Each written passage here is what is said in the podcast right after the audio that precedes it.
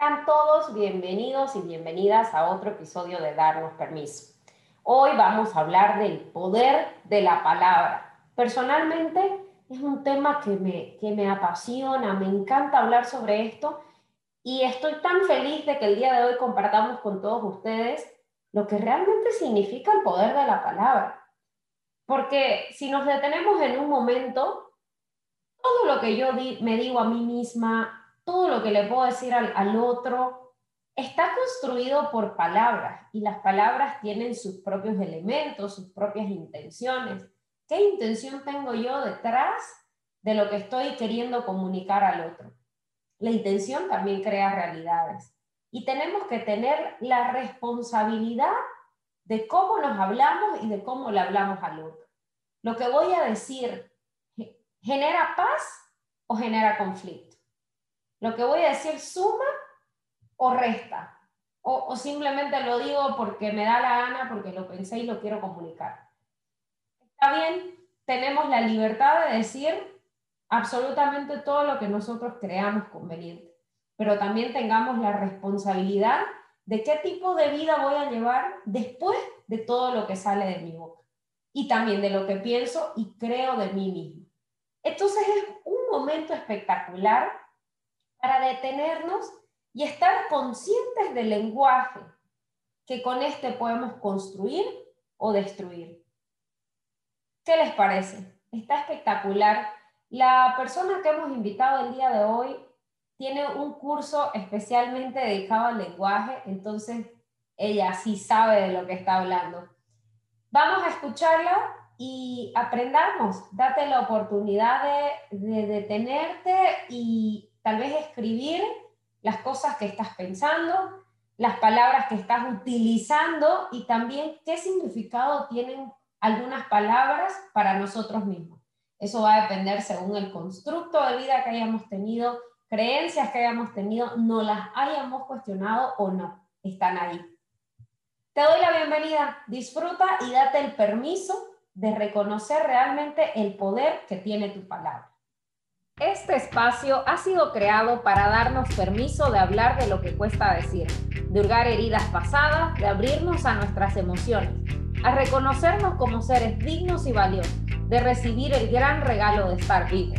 En este podcast encontrarás respuestas o aún mejor, más preguntas para llegar a tu verdad. Creamos este podcast donde encontrarás conversaciones honestas, profundas e incómodas. Entrevistaremos amigos, profesionales, personas que tienen historias increíbles para contarnos y aprenderemos juntos con ellos. Disfruta de este espacio que es tuyo.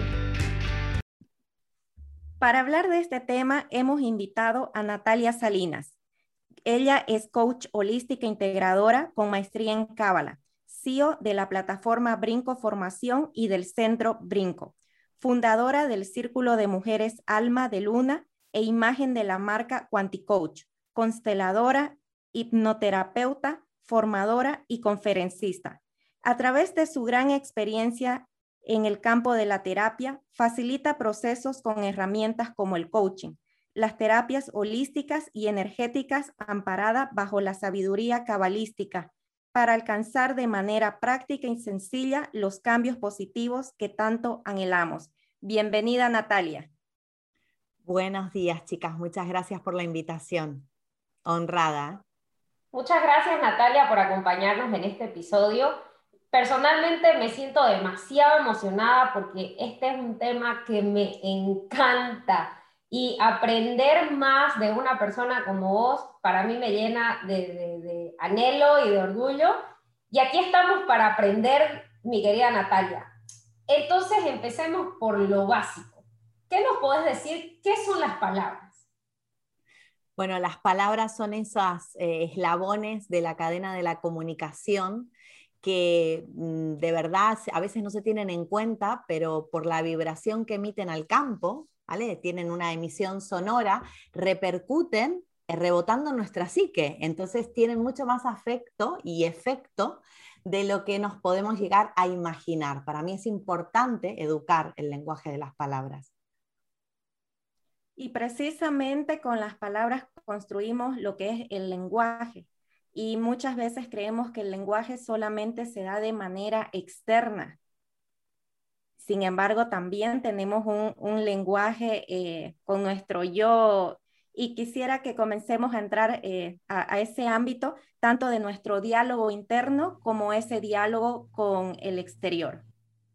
Sí, las palabras, fíjate que esto es como, como si fuera un, un, bucle que se retroalimenta, ¿no? Es decir, lo que yo voy emitiendo al campo con mis palabras, al final va creando imágenes inconscientes también en mi psique y también esas imágenes van alimentándome de nuevos pensamientos, tanto si las palabras las digo yo como si las dice otra persona. De hecho, estamos conversando ahora, estamos eh, eh, desarrollando un tema y en lo que me escuchan hablar o yo las escucho hablar a ustedes, van entrando imágenes inconscientemente. Lo que pasa es que no las captamos a nivel consciente y no somos conscientes, valga la redundancia, de lo que nos estamos imaginando, pero vamos haciendo constructos mentales que luego son base de pensamiento entonces, cuando hablamos de un lenguaje interior y yo, por ejemplo, tengo un mal día y me levanto y digo, qué tonta, ¿cómo pude hacer esto así? Y ahora seguro que va a pasar esto o va a pasar tal otra cosa. Yo estoy decretando, estoy de alguna manera almacenando inconscientemente información con la que alimentar pensamientos y no subestimemos lo que es alimentar el pensamiento de un día, porque un pensamiento que se alimenta un día, otro día, otro día, se convierte en una creencia y una creencia se convierte al final en una emoción, que una emoción produce un comportamiento y un comportamiento produce un resultado, que eso es lo que le llamamos vida. Al final construimos eh, todo el tiempo estamos creando nuestra realidad. Por eso para mí es importante, cuando abordamos la, importancia del poder de la palabra, darnos cuenta que en el marco de esa frase de yo soy creador, de hacerme responsable de mi propia vida, hay elementos que son inequívocos y son ineludibles, porque ya en la era en la que estamos, y con la formación que tenemos sobre este campo, ya es ineludible la responsabilidad que tenemos que tomar de cómo nos hablamos. Por todo esto que expliqué antes, por toda esa concatenación de, sucesos cuánticos, si así lo queremos explicar, que van generando lo que llamamos vida. Y no podemos un día levantarnos y decir, no me gusta mi vida, pobrecita yo, ¿cómo, cómo, ¿por qué me pasa esto? Si yo no me hago responsable de que en la ecuación yo soy parte de ese cambio. O sea, si, si no me gusta el resultado, tengo que ser parte consciente y responsable de esa ecuación para cambiar ese resultado. Y la palabra es el primer punto de partida, el primero. Qué interesante, sí, totalmente funciona así. Y, y, nosotros, bueno, tenemos el diálogo interno, que es lo que hablas de que inconscientemente vamos grabando esos esquemas mentales que no nos damos cuenta porque no son conscientes y nos dejamos por el piloto automático y, y vengo pensando o teniendo creencias iguales durante años o heredadas de, de mi abuelo, o heredamos miedos, heredamos, no sé, este, creencias que son, que, que nunca me cuestioné en mi vida actual y las sigo creyendo y posiblemente se las herede a mis hijos. Entonces, para darle importancia y peso al diálogo interno que yo me estoy dando, porque por supuesto que no todo lo que pienso lo puedo comunicar, porque tenemos, ¿cuántos? 60 mil, 70 mil pensamientos al día.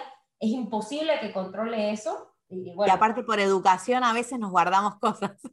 Bien, exacto. Por educación no puedo decir tantas cosas.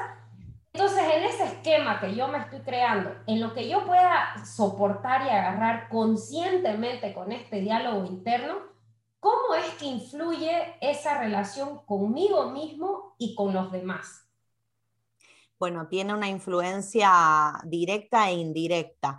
Hay un ejercicio que yo les recomiendo a los que nos están escuchando que hagan para empezar a, tomar conciencia de, esto de lo que tú estás diciendo, del impacto que puede tener, y es palabras que solemos decir mucho, eh, las escribamos, las pongamos en un, papel y las digamos en voz alta y nos quedemos, nos detengamos a ver qué imágenes se nos vienen cuando decimos esas palabras, ¿vale? Por ejemplo, en los talleres, cuando yo hago talleres relacionados con, la importancia del lenguaje, las creencias, porque al final todo tiene que ver, está atado, eh, la palabra dinero, por ejemplo, si tú escribes la palabra dinero, y, la, y, nos ponemos a debatir aquí las tres. Bueno, Estela, a ver, dinero, ¿qué imágenes te vienen de dinero? Las imágenes que te vienen a ti, las que, las que me van a venir a mí, las que le van a venir a Gail, no van a ser iguales. No van a ser iguales, ¿por qué? Porque esos constructos mentales que tenemos de lo que dicen esas palabras no son lo mismo para todas las personas. Entonces ahí tenemos que tener en cuenta que también la barrera sociocultural hace un efecto importante en las palabras. Por ejemplo, los argentinos ya nos conocen porque somos muy mal hablados. Decimos muchas malas palabras. Yo esto lo explico mucho en los cursos del lenguaje, porque para nosotros una mala palabra, desde la intención y de la vibración que se dice, no significa lo mismo que para otra persona. Entonces, a esto que estamos hablando también le tenemos que sumar la intención de la palabra que viene dada por el tono de la palabra. ¿Vale? Es eso de, no es lo que me dijiste, sino cómo me lo dijiste, ¿verdad? Entonces, fíjate, un segundo elemento para, para tener en cuenta. Y luego, la reprogramación. Por ejemplo, ahora estamos en una época muy delicada que yo porque soy una estudiosa del lenguaje y a mí me encanta ver el impacto a nivel incluso sociológico que tiene el lenguaje. Y yo me estoy dando cuenta de la reprogramación que nos están haciendo por los medios de comunicación y es de juzgado de guardia, como, digo yo de broma. es de juzgado de guardia porque las palabras que estamos escuchando, es más, hagan el experimento. ¿Qué palabras están escuchando todos los días en la televisión? Muerte, pandemia, virus, infectados, eh, bueno, de todo tipo de cosas relacionadas con eso, ¿no? Entonces, vamos programándonos y eso va afectando, después decimos, ¿por qué me peleé con mi madre? Por eso, porque tengo cargado en este momento, en la actualidad, del lenguaje al que me enfrento, un constructo que es negativo, limitante y que vibra muy denso, vibra muy bajo. Entonces yo voy a tener que de añadido gestionar que como soy un ser que interactúa en una sociedad que en este momento está teniendo un aprendizaje, voy a tener que ver el impacto que tiene ese lenguaje externo más allá de lo que ya por mí misma Ocurre con lo que te explicaba antes, con qué pienso yo de esta palabra, qué pienso yo de esta otra, porque de afuera me está viniendo un ping-pong acelerado de reprogramación de mi lenguaje, donde se me quiere construir una nueva visión del mundo. Mucho cuidado con la palabra. Y, no, no me tiren de la lengua. Ahí, Natalia, me parece súper interesante el ejercicio que nos acabas de regalar y me gustaría de si cómo podemos ampliarlo, si tienes algún tip o herramienta ya este, como estructurada para resignificar la palabra, porque mucho significado lo tenemos por este tema sociocultural, por nuestras creencias. Sin embargo, eh, hablamos, eh, decimos algunas palabras como si fueran prohibidas o como si fueran negativas. Y, volviendo al, al, dinero, que hay muchas creencias limitantes respecto al dinero y justamente ayer conversaba con, una persona donde el consumismo, al momento que ella lo pronunciaba, tenía una connotación negativa. Entonces, eh, ¿y quién dice que consumir es bueno o malo? Y es, y es ahí. Pues consumiendo, además. Eh, y ahí es cuando, no sé si tienes algo alguna guía cómo podemos hacer ese ejercicio para resignificar las palabras? Bueno, yo más que un ejercicio, porque yo suelo personalizar mucho los ejercicios, salvo cosas como las que acabo de, decir que se ponen en talleres y demás, pero cuando estamos en sesión individual, para mí es muy importante lo que, la lo, lo que acabas de decir tú, es decir, lo que significa para la persona, ¿vale? Porque al fin y al cabo, mm, yo tengo que ver qué construcción le estoy dando a esa palabra para saber si la construcción va a generar un impacto positivo o negativo en lo que quiero crear, ¿vale? Eh, y esto pasa mucho con las afirmaciones.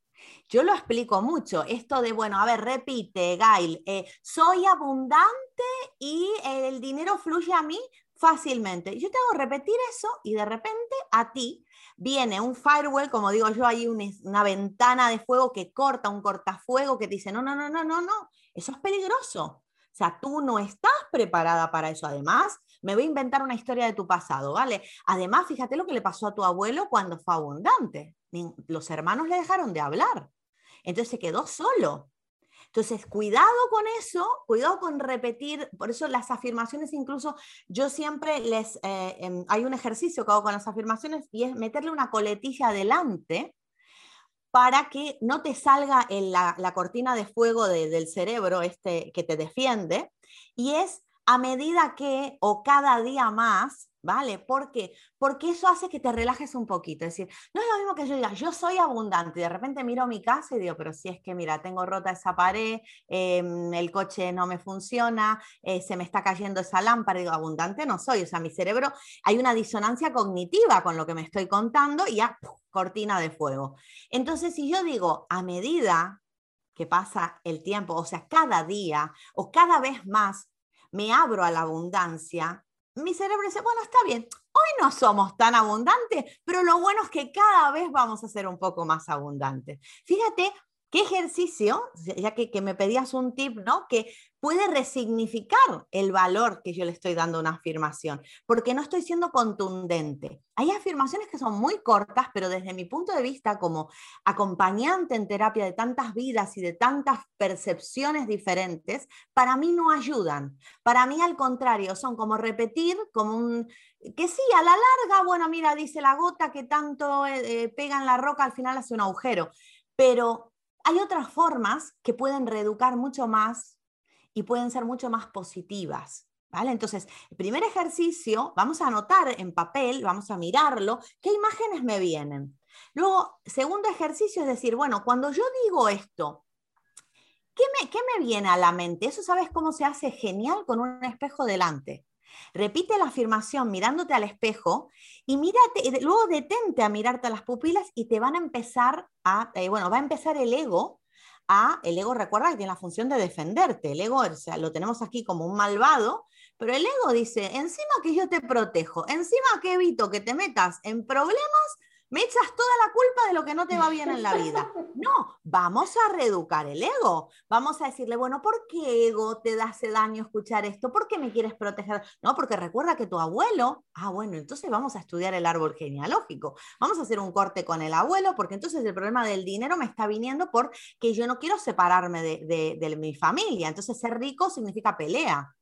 ¿Vale? es, es muy em, sofisticada la forma de, percibir esto, pero hay herramientas para que uno mismo desde casa, incluso sin ir al terapeuta, pueda resolverlo. Fíjate qué interesante. Qué interesante, wow. Y, eso entonces este, nos invita a detenernos un poco, porque los pensamientos son muy rápidos, pero sí yo puedo tener control de qué sale de mi boca, que a veces mucha gente tampoco lo tenemos y ¡pum! sale la palabra y una vez afuera no se puede volver atrás, ¿no? Una vez dicho no se puede desdecir las cosas. Entonces, sería, este, ¿cómo, ¿cómo podemos aplicar esto al mundo real, Natalia? De, decir, a ver, este, la para, que esto suma, resta, realmente lo sentí, realmente crees esto para decir algo. ¿Cómo, cómo pudiéramos este, ser, hacer realmente conscientes de nuestras palabras antes de decirlas? Bueno, ahora justamente estamos de lleno en eso porque estoy con un entrenamiento del, lenguaje consciente, el poder de la palabra, y fíjate que está, son 22 días donde estamos acompañándonos para hacer esto que tú estás explicando, ¿no? Es decir, ¿cómo me hago consciente?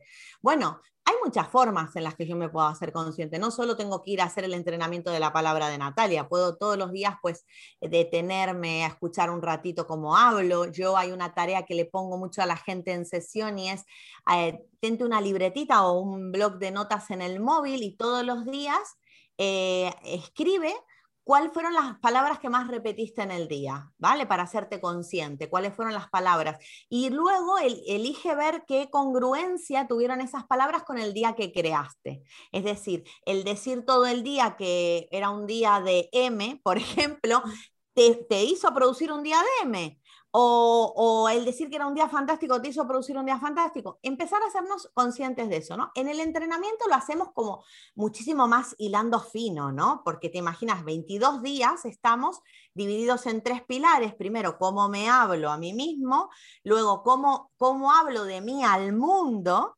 ¿vale? Que eso es muy importante porque aquí, por ejemplo, hay un tema que yo toco en ese pilar que es la falsa humildad y el narcisismo, dos aspectos retrógrados de la, e, en la cábala sería de la Tiferet, ¿vale? ¿Por qué? Porque no me amo lo suficiente. Entonces, claro, me enseñaron que si, ay, no, chicas, no me digan que soy así, qué vergüenza, no sé qué. Me enseñaron a ser humilde, supuestamente, y esa falsa humildad no apela a mi, a mi autoestima. O al revés, me creo la última Coca-Cola del desierto, ¿no? Entonces, esto también es, ese narcisismo no apoya una autoestima saludable. En ese pilar vemos eso y vemos también cómo hablamos del mundo. Fíjate cómo hablamos del mundo, o sea, cómo yo percibo ahora en esta situación que estamos viviendo y, en qué me centro. Me, centro en lo malo y repito lo malo, entonces tomo, tomo eso para hablar todavía peor. Y el tercer pilar, lo que hacemos es prestar mucha atención a cómo gestionamos lo que el mundo habla de nosotros, que ese es otro problema. ¿Vale? ¿Por qué? Porque muchas veces aquí entra en un... Em, es muy importante la infancia. Fíjate que hasta los siete años se forma la, el, autoconcepto que vamos a tener de nosotros mismos cuando seamos adultos. Entonces, en, esa, en ese pilar yo trabajo con la gente el a rebobinar un poquito de ver qué te contaron de pequeño. Eh, qué eras o qué debías ser, ¿no? Hace un poco, eh, retrocede un poquito, rebobina, para que puedas entender que modificando también lo que te contaron, vas a poder ayudarte a modificar lo que ahora te crees que eres, que al final nadie te obliga a que te creas eso. Te vendieron una versión tuya y te acomodaste en ella, pero debes saber que la puedes cambiar, ¿vale? Porque es lo más barato, lo que está en oferta es echarle la culpa a los padres. ¿Vale? Eso está en oferta. Es el camino más corto, pero lo barato sale caro. Entonces, a la larga, el desviar tu responsabilidad no te hace responder con habilidad en tu vida. Entonces, aunque a priori suene un poquito, uy, esto me va a dar más trabajo de lo que yo imaginaba, otra cosa que yo aconsejo mucho es no querramos construir Roma en tres días. Vale, o sea, si llevas, yo por ejemplo tengo 43 años, si llevo 43 años teniendo una conducta que es retrógrada para mi evolución, está bien que yo me quiera engañar y justo vea tres pasos para hacer, hablarte bien y, tener una autoestima radiante y que el vídeo dure 10 minutos y que yo ingenuamente crea que viendo un vídeo de 10 minutos voy a cambiar lo que en 43 años hice mal. Está bien, cualquiera se puede ilusionar. Y no está mal dar esos pasos pero lo que no podemos hacer es quedarnos en la inmediatez. Nosotros somos seres sofisticados y tenemos que dedicarnos en consecuencia el tiempo, el amor, la, paciencia para cambiar, porque primero que nada, porque nos lo merecemos. Esto es como la publicidad de L'Oreal, porque yo lo valgo. ¿Vale? Primero porque yo valgo, o sea, yo lo hago porque yo quiero y me lo merezco. Y segundo, porque la vida se va pasando y no te espera. Entonces, sigue consumiendo recursos inmediatos que al final surfeen la realidad de tu problema, no te molestes en bucear y no vas a conseguir el resultado que quieres. Entonces, mi consejo para las personas es, si están escuchando esto y ya están detectando que hay una fuga energética por la palabra, empiecen a prestar atención en estos pequeños tips que les estamos dejando hoy aquí. ¿Quieren ir a más? Pues busquen un profesional para cambiar el aparato. Apúntense al entrenamiento del lenguaje consciente. Miren vídeos, pero recuerden que esto no es soplar y hacer botella. Esto es un regar plantita, ¿vale? Para que, para que crezca una nueva manera de hablarnos. Y el trabajo es una responsabilidad de cada uno, ¿no? Hacer la tarea del día a día.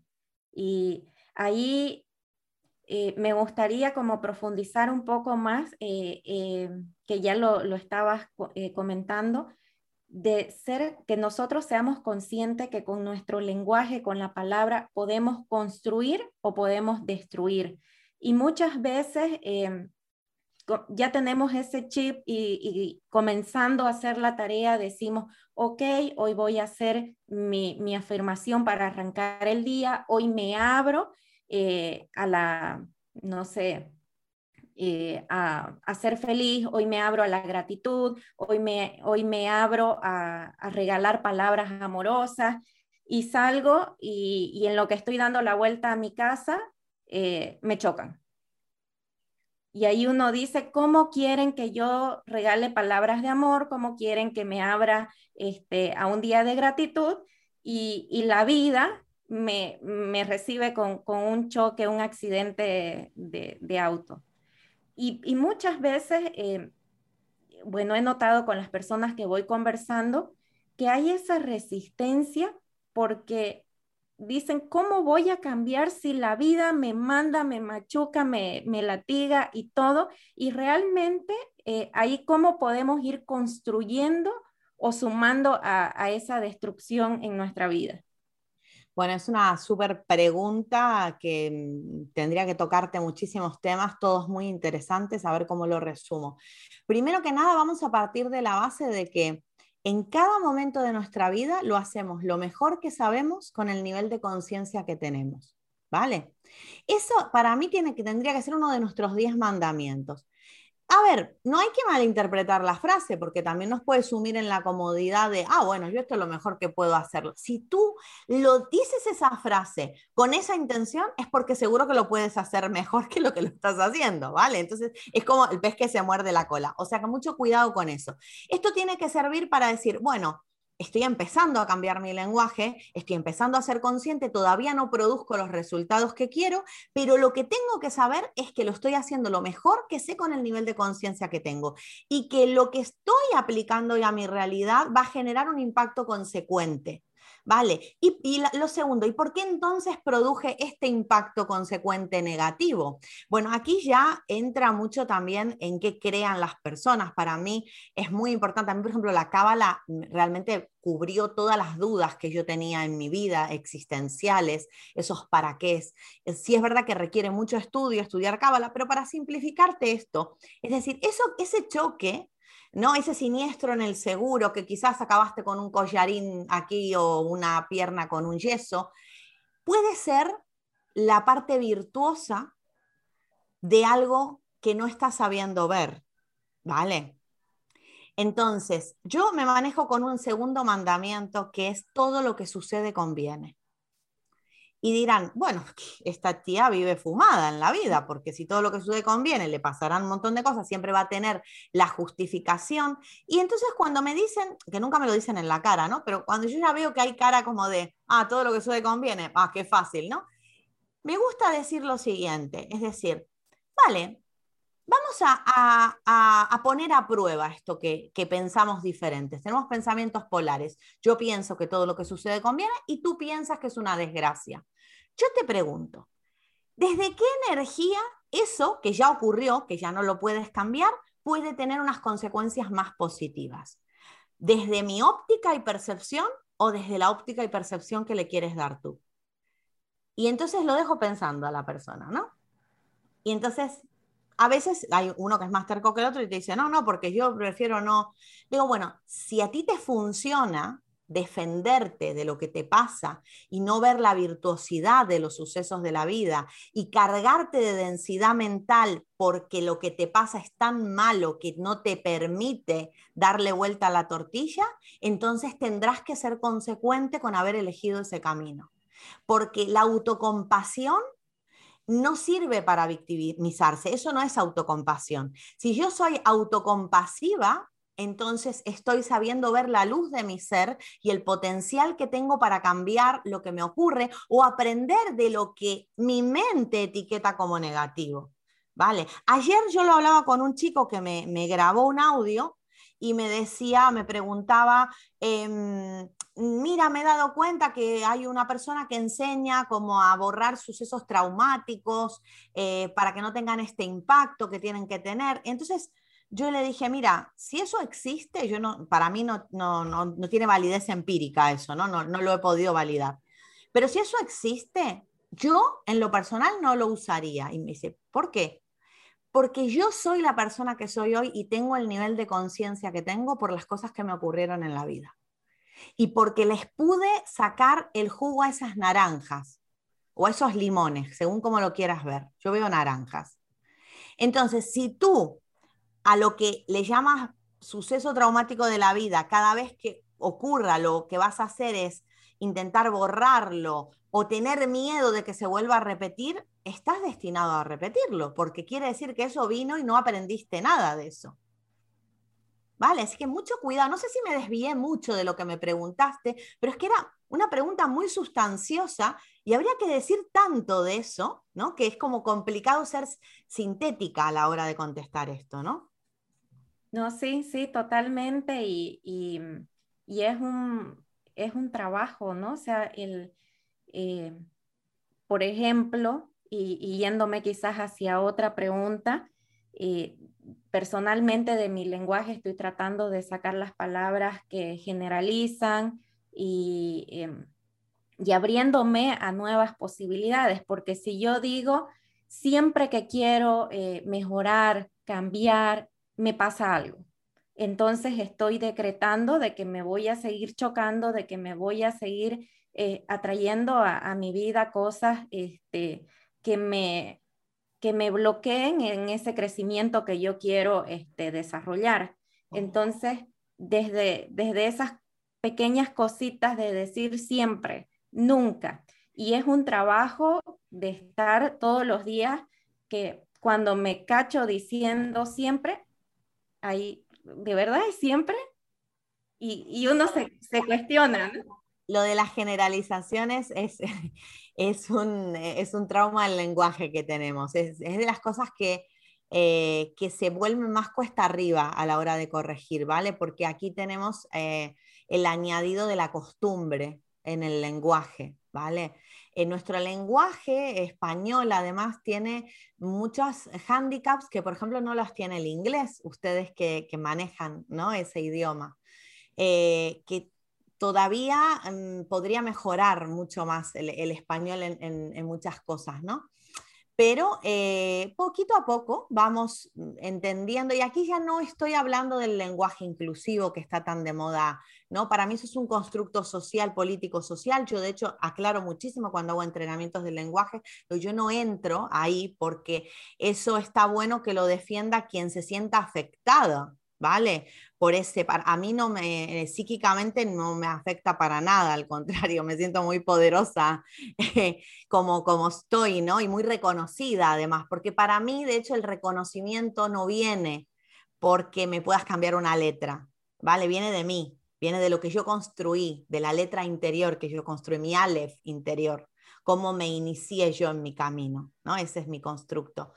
Pero bueno, para no meternos en ese tema, en lo que decías, cuando te, veas o quien está escuchando eso que tira mucho de generalizaciones, yo apelo mucho al humor. Para mí el humor es el amor divirtiéndose, ¿vale? es una frase que digo mucho. Para mí el humor es el amor divirtiéndose. Y cuando veo que me mando ahí un, ahí me equivoqué en algo, yo me río normalmente y digo, ay, mira, otra vez volví a decir eso, porque yo también sigo construyendo un lenguaje de alta vibración. No quiere decir que porque hoy esté aquí hablando con ustedes y estén entrevistando a la que habla del lenguaje, nunca la que habla del lenguaje se equivoque. De hecho, si se pusieran a hilar fino en esta entrevista y la, y la editaran personas que estudian, detectarían muchísimas cosas que mejorar de mi lenguaje porque soy un constructo. Además, me gusta autodenominarme que estoy en construcción, porque si no, no tendría nada que cambiar y sería muy aburrida mi vida, ¿vale?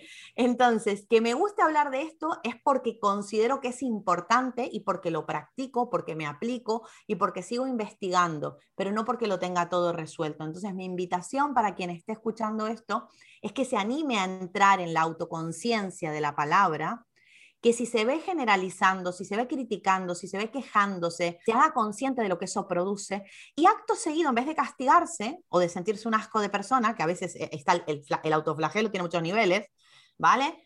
Eh, decir, bueno, ¿qué quiero hacer con esto? Pues lo quiero cambiar.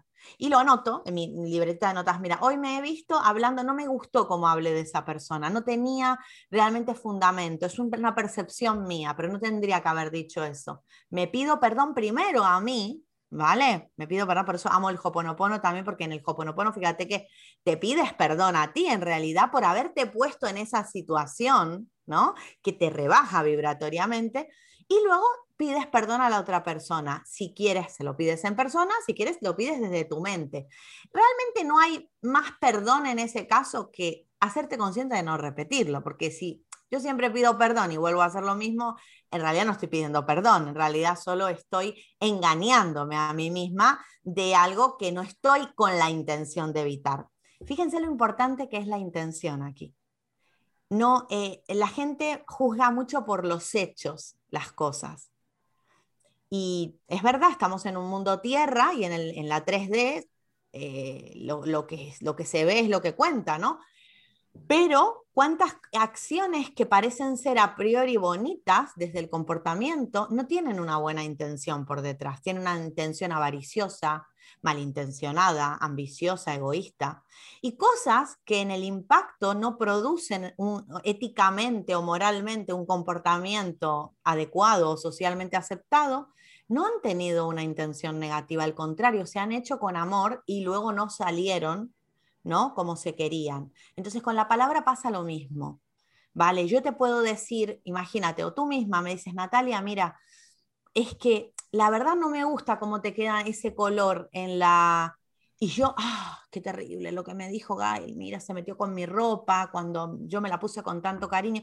Y en realidad tú no me, no me querías hacer daño cuando me lo dijiste. Lo resulta que me habías visto ayer con otro color que te gustaba más y simplemente resaltaste lo que me favorecía.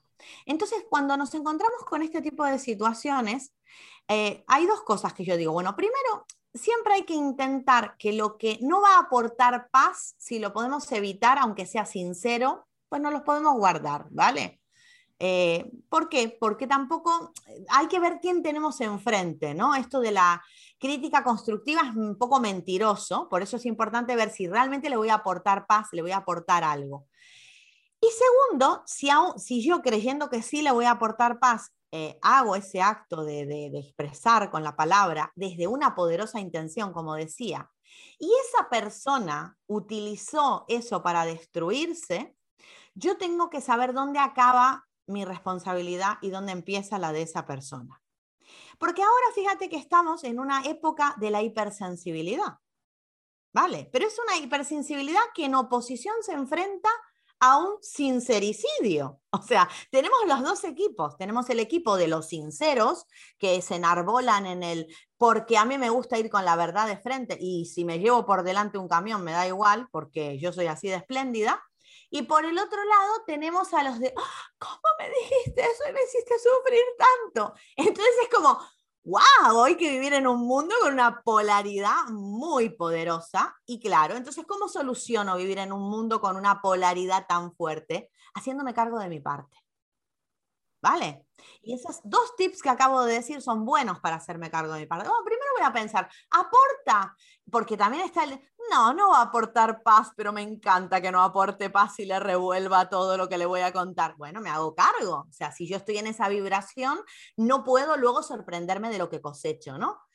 Y segundo, si yo realmente tengo una buena intención y lo hago con amor, con un tono, con una vibración, con una palabra, y así todo, así todo, mira cómo lo digo, así todo, no le viene bien, yo tengo que saber dónde acaba mi, límite y dónde empieza la autorresponsabilidad de su tiferet, porque yo no me puedo cargar la tiferet del otro, o sea, la, la autoestima del otro, esa es su responsabilidad. Pero siempre tengan en cuenta el primer tip, ¿vale? Aporta, o no aporta, ¿ok? Eso es muy importante. Wow, sí, sí, sí, una pregunta demasiado importante antes de la boca. Estuviste hablando igual de, quiero volver un poquitín atrás porque me acordé de una frase de cuando, cuando, bueno, volvemos a la infancia y, las cosas que heredamos, que nos dijeron el constructo de 0 a 7 años, de, me va a decir quién soy en la vida adulta quiero regalarle esto a la audiencia de somos mucho más de lo que nos dijeron que, éramos o que somos. Esa frase me, marcó porque, porque tal, y, te retomo lo que dijiste de que mi mamá o mi papá, que fueron personas que hicieron de mí, entre comillas, eh, igual hicieron lo mejor que pudieron con la conciencia que tenían en ese momento, con, con, las herramientas de ese momento, con la economía de ese momento y, y socialmente cómo se vivía en ese momento. Entonces, eh, me encanta, me, me, quedé ahí un poquito anclada porque realmente es súper importante eh, hacernos responsables de, de, y lo que dijiste, ¿no? De que es sumamente fácil y, y re barato echarle la culpa a los padres. Es lo más barato, está de oferta aparte. Como, eh, Tenemos el 2 por 1 papá y mamá en un paquete. sí, y, y, lo digo porque tenemos un, un, miembro de la familia muy, muy cercano eh, que es súper adulto y sigue echándole la culpa a sus padres. Que eso me, me revienta el cerebro, pero es su nivel de conciencia también y, y, se escapa de mi ámbito, ¿no? Yo no puedo entrar a, a ese, a ese claro. Y bueno, Natalia, ha sido espectacular toda la información, los tips, ejercicio. De verdad que los pensamientos van a mil por hora, pero mi boca la puedo controlar, hacerme la pregunta antes, aporta, no aporta. ¿Es, es verdad lo que me estoy diciendo esto de mí mismo? Siempre me va mal cuando inicio un, un nuevo proyecto. Nunca voy a ser exitoso. ¿Es verdad? Y hacernos ese tipo de preguntas conscientemente Hacemos una pequeña pausa para invitarte a compartir el episodio porque lo bueno se comparte. Y recuerda que puedes escucharnos en Spotify, Apple Podcast y YouTube. A Natalia, ahora voy a abrir paso a un nuevo sector que tenemos en darnos permiso. Y te voy a hacer una pregunta. ¿Qué permiso Natalia se tuvo que dar en el 2020, en el año de la pandemia? ¿Cuál fue el permiso que Natalia se dio ese año de, mucho movimiento, de, de, reestructuración, de transformación? ¿Qué permiso te diste, Natalia? Wow, qué pregunta. La verdad es que yo soy de darme muchos permisos, les digo, ¿eh? Para mí, de hecho, fíjense que hablamos de la palabra. La palabra me permito, para mí es una llave que abre muchas puertas, ¿vale? Así que aprovecho tu pregunta para, para escríbansela, me permito, tres puntos suspensivos. ¿Qué quieren permitirse? Así que me encanta la, la nueva mm, eh, eh, sección aquí del, del programa. Yo creo que ahora haciendo análisis rápido, una de las cosas que más me permití en el 2020 es dejar de creer, fíjate, un permiso en, negación, ¿no? Es decir, dejar de, creerme que tengo que salvarle la vida a la gente. Yo eh, tengo la bondad, porque para mí es una fortuna, poder llegar a que las tantas cientos de vidas al mes me abran su puerta, su intimidad. Y, y, no es muy nuevo este nuevo concepto de tratar al ser humano que estoy teniendo. De hecho, creo que es de la pandemia para aquí de ver tanto sufrimiento, de ver tanta obtusidad mental, tanta oscuridad en tantas ocasiones, y, y cómo antes me echaba yo encima eso como terapeuta, ¿no? Y quería como que buscar la forma de encontrarle la solución, ¿no? Y una de las cosas que me permití, porque ya fíjate que ya era soberbia, porque qué, qué soberbio, ¿no? Que un terapeuta quiera eh, salvarle la vida a una persona, ¿no? Me permití eh, hacer mi parte simplemente. Lo mismo que estaba explicando antes, pero a nivel terapéutico. Y hacer mi parte no es poco y realmente es mucho y bien hecho cuando solo hago mi parte. Cuando no hago mi parte, al final me voy a la parte del otro, no hago mi parte y no ayudo verdaderamente. Entonces me permití hacer mi parte, hacerla con amor, hacerla eh, con un llamamiento sin sentirme nada especial ni, ni, iluminada, ni mucho menos. Yo hago hasta bromas con esto, ¿no? Del, del que se siente iluminado. No soy una luciérnaga. Eh, y poder realmente demostrar que todos tenemos algo que dar al mundo y que ya es hora de que cada uno se dé cuenta de que en el lugar que ocupa, en el rol que ocupa, es mucho lo que depende de esa parte que a veces se entretiene ocupando la parte de otro y no hace y yo me permití hacer mi parte. Eso es lo que me permití. Qué bello, Natalia. Y tenemos una última pregunta. ¿Qué consejo le da la Natalia de 80 años a la Natalia de hoy día? ¿Y qué consejo le da la Natalia de hoy a la niña? Uy, me encanta porque esos ejercicios los hago en terapia, son maravillosos.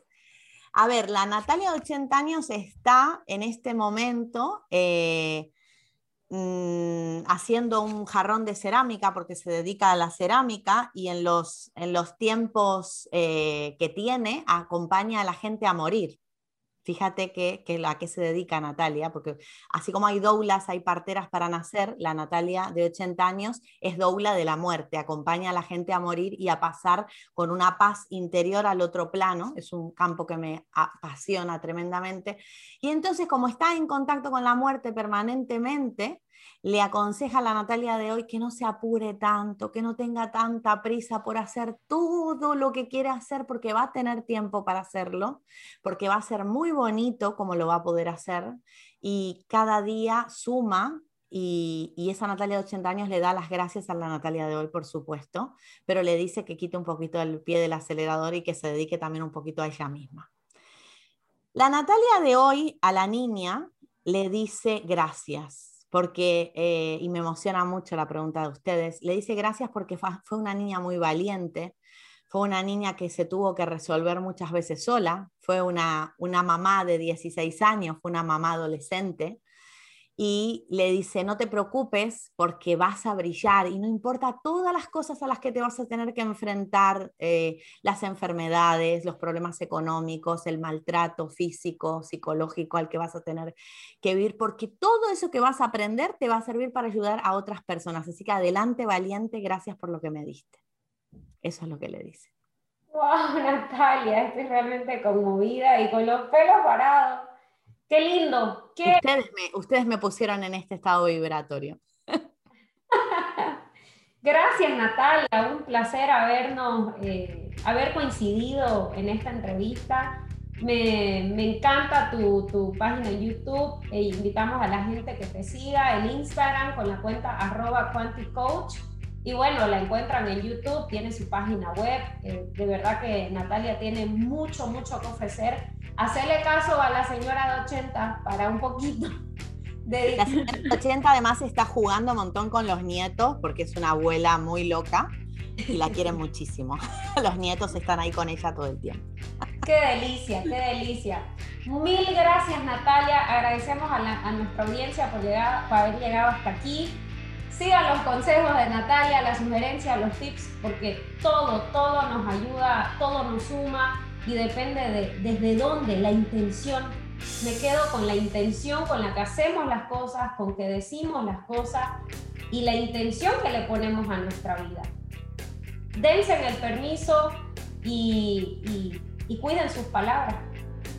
Gracias, chicas. Gracias. Chao, chao. Hasta el próximo episodio.